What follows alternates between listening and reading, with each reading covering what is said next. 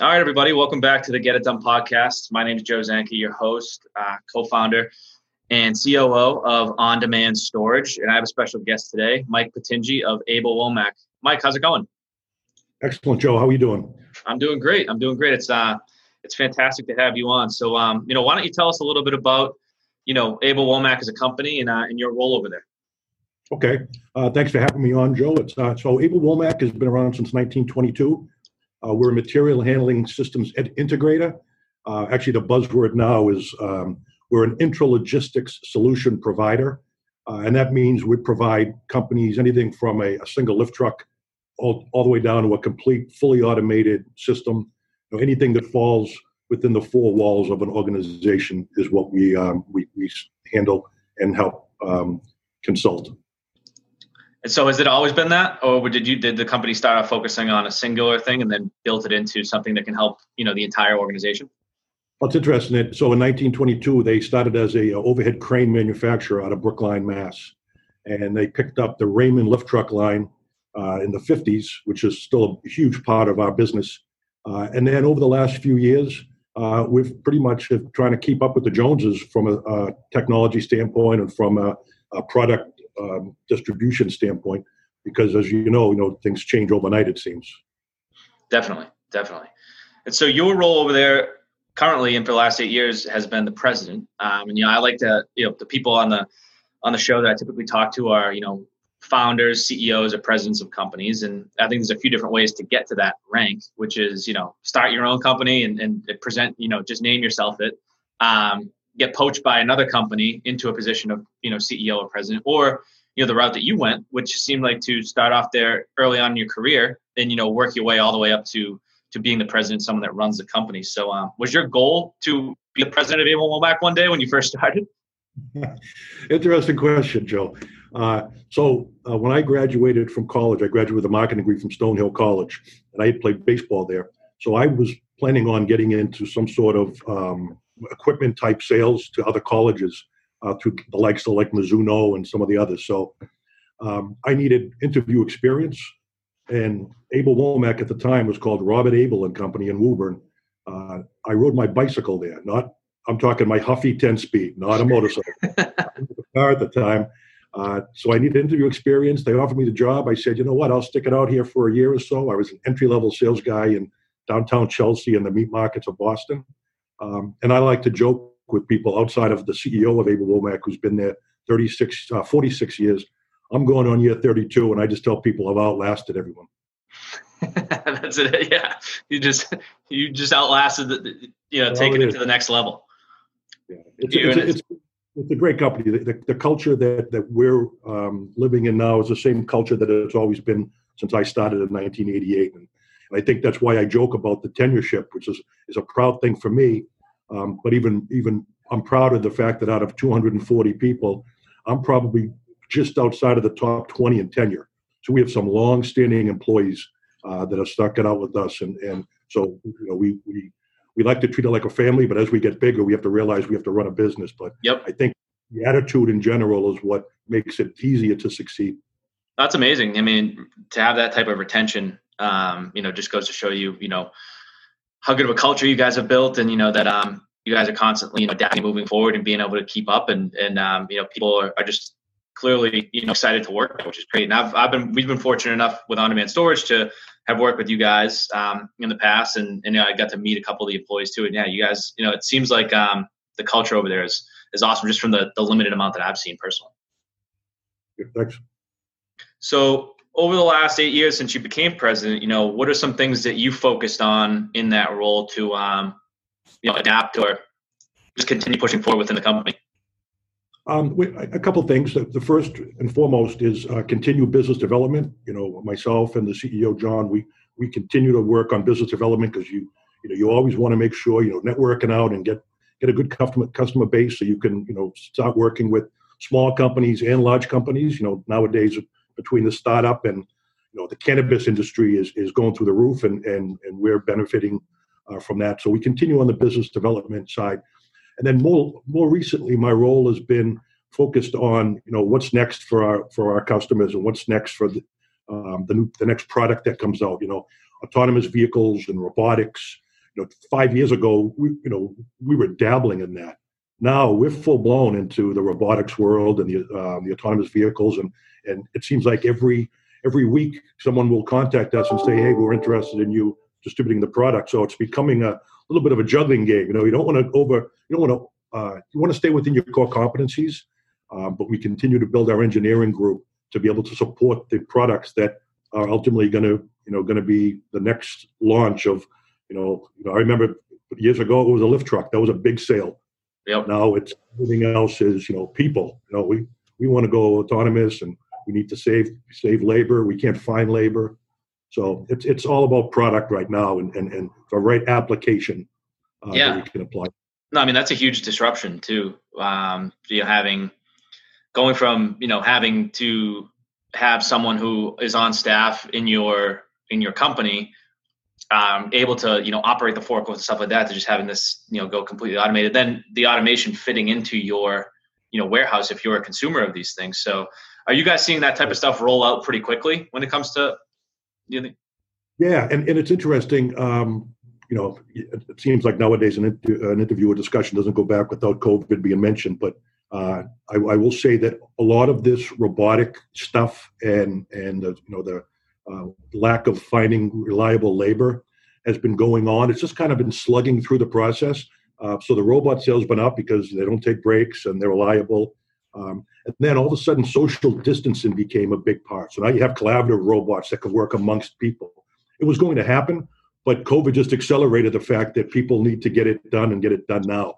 So it seems like the activity level has been. Has oh been yeah. A little bit, so. Uh, that makes all the sense in the world. Yeah. No, I was talking to somebody the other day. They're in the real estate industry, but they said that the the changes that COVID brought on would have probably taken 10 to 15, maybe even 20 years for it to like roll out as quickly as it as it had, you know, to get to the point where it is today. Based on you know, right. but now COVID just accelerated that. You know, over the course of eight months, like that much adaptation and that much um, change has happened just in that course of you know the the eight to nine months that we've been doing this. And we're fortunate as well to be involved with um, a lot of the uh, life sciences companies that are you know that are working on the, the, the vaccine that that manufacture the actual tests that go on. So so you know we go from we were we were considered essential because we, we take care of the food industry, and now we have the life sciences side of things and. Um, so yeah, it's the, the one exciting thing about this job. It's not you know material handling isn't glamorous, but you really get an opportunity to meet uh, and and and see how all these things get done. Uh, you know, from from goods to, to consumer. It's it's it's just astonishing. I'm sure. No, that's amazing, and uh, in all the different industries too, from medication right. to food and produce to, you know, how um, like these engineering firms, you know, are able to to take those tools and build their products. You know, it's I'm, I'm sure you know going into some of these warehouses and and labor in labs are, is just is just amazing. So that sounds really cool. Um, so a big part of you know being a president CEO business owner, whatever it is, is as you build out your team, you know, you obviously have to continue to manage people. Um, Abel Womack, you know, how many employees do you guys have over there now? Uh, 235. 235. So as a president of the company, what are a couple things, you know, that you focus on personally, whether, you know, maybe some principles when you're managing, you know, the people within your team and, and, and that many people? Yeah. So good question. Uh, I've always been a, a big fan of hiring people smarter than you uh, and surround yourself with very smart, hardworking people. Um, it makes being a leader that much easier. And I'm fortunate to have uh, a level of, of directors and managers below me that um, do a wonderful job of keeping the culture positive, getting the results done. Um, I have an open door policy, obviously. You know, I've been here for so long, and a lot of these people have been here longer than me. So um, it's just a great dialogue, and, and we seem to click and be on the same page. So I don't really have to do a lot of out of the box thinking. You know, we we we make changes. We you know we're not we're not stuck in the mud, um, but we make deliberate changes uh, that follow the business, uh, the, the best business decisions that we make, and and again having that type of staff working with you, uh, really w- working with me, not for me, um, is is is a, a huge. Um, it makes my job a whole lot easier. 100%. I mean, building out the right team, you know, I've noticed in my own business and then just talking to people on this show is um, you know so vitally important to you know being able to grow and last as long as you know a company like Abel Womack has lasted. It's almost 100 years. Um, but you need to build out the right team to keep that culture and also like you mentioned you know hire people that are smarter than you and, and, and better than you at certain things because you know as a as a former salesperson as someone who seems to you know be skilled in the business development end of the of your business you should be spending a lot of your time doing that type of stuff which it seems like you're doing which is great because that will help grow the company in the direction it's it's currently in and, and heading towards. And you can let you know some other people handle some of the other tasks that might just be um, you know too much for you to, to do all at once. You know we've we've hired some people who are you know better um, better financially like better with the finances than we are. We've hired some people that are better administratively than we are setting up systems than we are you know what i mean? And, and that's just things that we either recognize like hey you know this is a, an opportunity to make a new hire and, and build out them or this is just something that maybe i'm not that good at and we can get someone who is is better at it than I am, smarter at it than I am, and you know can put us in a position to succeed when it comes to to doing that. Yeah, you hit the nail on the head. You, you made the term recognize, and uh, and that's what you have to do. You have to recognize your strengths and, and your core competencies, um, and just concentrate what you're good at. Definitely, definitely. So the last question I typically like to ask people, I know we talked a little bit about COVID here and, and how certain, you know, I think our industry has benefited a little bit from it, especially towards the end of this you guys, like you said, have been able to make relationships and new in, in new business relationships. Um, but you know, as an overall, it's um, it's been a tough thing to deal with. It's been you know very hard in certain industries. It's been just very hard as a society. Um, have you learned anything in particular while dealing with COVID? You know, business wise or life wise, that you know maybe you could offer as a, a word of encouragement to people um, I'm trying to spin it in like more of a positive way. You know, it's, it's like um, I've heard a lot of people say, you know, we've been able to get more creative as a society. So I just figured I'd ask, you know, if you've seen anything on a personal level that that is that this has kind of taught you.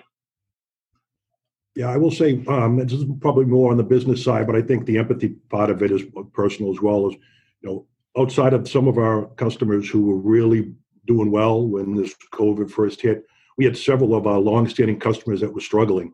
Um, so, you know, we worked with them mostly on, you know, stopping their lease payments, stopping their su- support contracts until this thing sort of died down. And it, it, you know, obviously it's a risky, it's a risky thing from a business standpoint because we were doing okay. But I will tell you, when when things started popping back to normal, um, the customers that we stayed with and worked with uh, look at it as as it was a save, you know, savior to them uh, that we you know, that we were a partner, not a not a vendor, um, and that's going to go a long way um, not only with our relationship with them, and we did it just, you know, I like to say out of a goodness of our heart. You know, we have a business to run, but we still realize people struggle and then they bounce back. So it's not only going to assist us, I think, with the relationship of those customers, but the greatest thing in, in uh, any business, Joe, as you know, is referrals. So if you can get uh, some positive feedback of the things that you generally do as your business culture, then that's going to go on on a long way. Definitely. The only other thing I'll say from a personal standpoint, it's just some how ignorant some people are with regards to just putting a mask on and walking in. You know, my son works at a grocery store and he gets yelled at because they have to wear a mask, and it's like, uh, I don't know. I think it, I think it, it, it brought out the best in people, and it brought out in some cases the, the worst in people. Yeah, no, it is a pretty polarizing thing. Um, it certainly is. And, you know, I think you you mentioned something. Um, you know, super important is like you mentioned. You know, obviously from a business end, getting referrals, but the way that you earn those referrals isn't always just by you know doing you know the best job or having the best product it's by you know having compassion empathy for people you know and, and showing them your best side when they might be at their worst i think that that like is you know just quality in business quality in life goes a long way um, give back to people because you never know you might be in a position yourself at some point hopefully not but you never know what's going to happen where you need them to do it for you and you'd want that in return. So I think that that was a really good answer. Um, so look, my my last question I typically ask people, um, just because I'm trying to build out a little bit of a library. Um, you know, have you uh, read any good books lately, or kind of throughout your career that you know you um, would recommend to to some of our listeners out there? It's uh, you know, I, I just read a couple since I've been doing these interviews, I've been asking people this question, and I've you know bought a few of the recommendations. I'm trying to buy all of them at some point, but um, I figured I'd just uh, pop that in there if you if you if you've read anything good recently. Um, no, I haven't read anything good recently, but I will say um, one one book which I thought was very interesting uh, was written by a, a, professor, I believe, from Harvard um, or Boston College, somewhere local, and it was called "You Raised Us, Now Work with Us." And it was a, a book about the millennials and how their approach to business um, is a little different. And and I have millennials, so I created you know what people sometimes call as a millennial monster. Uh, but it's very it was very um, telling. It, you know they they interviewed uh, various uh, millennials and, and how their approach to work and life and the balance was and and it, it, it helped because as you know with that much um, tenure at our company we're looking to build up uh, with some young uh, bright future, future stars and you have to you have to understand where they're coming from um, and and I thought that was enlightening and I shared it with a lot of the people um, that have to manage a lot of these up and comers as well. That's great. That's smart. And I um I fall into that category sometimes for the better, sometimes for the worse.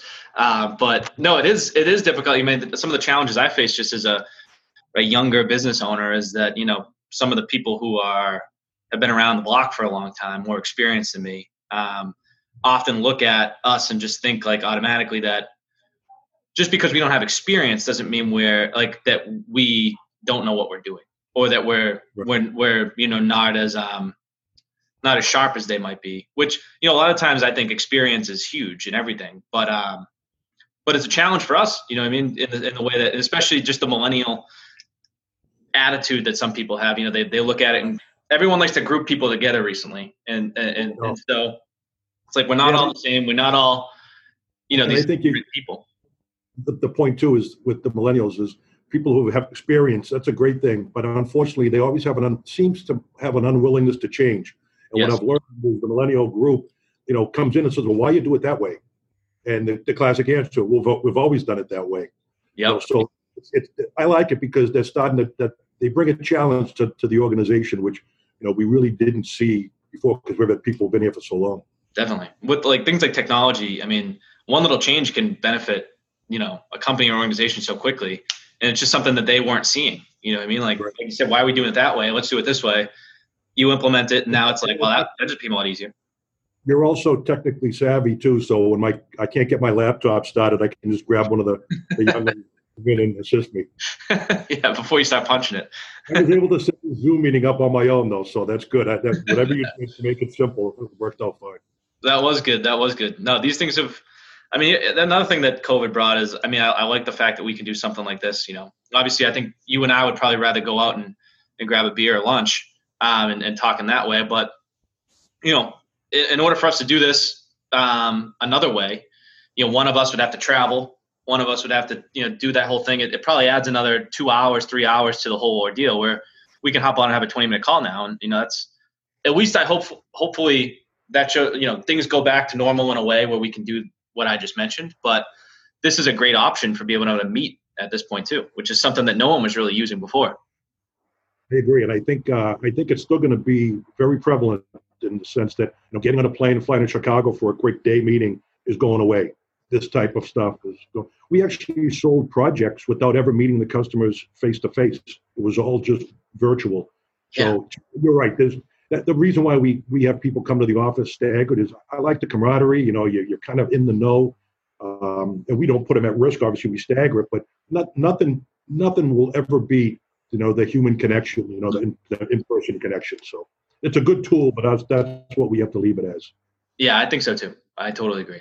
Well, look, Mike, I appreciate your time. This has been awesome. Um, thank you for your insight. You know, I'm glad to hear that you guys are doing well, and um, you know, hopefully we can catch up again soon and. Uh, like I said, maybe go grab a, a, a beer or some lunch sometime.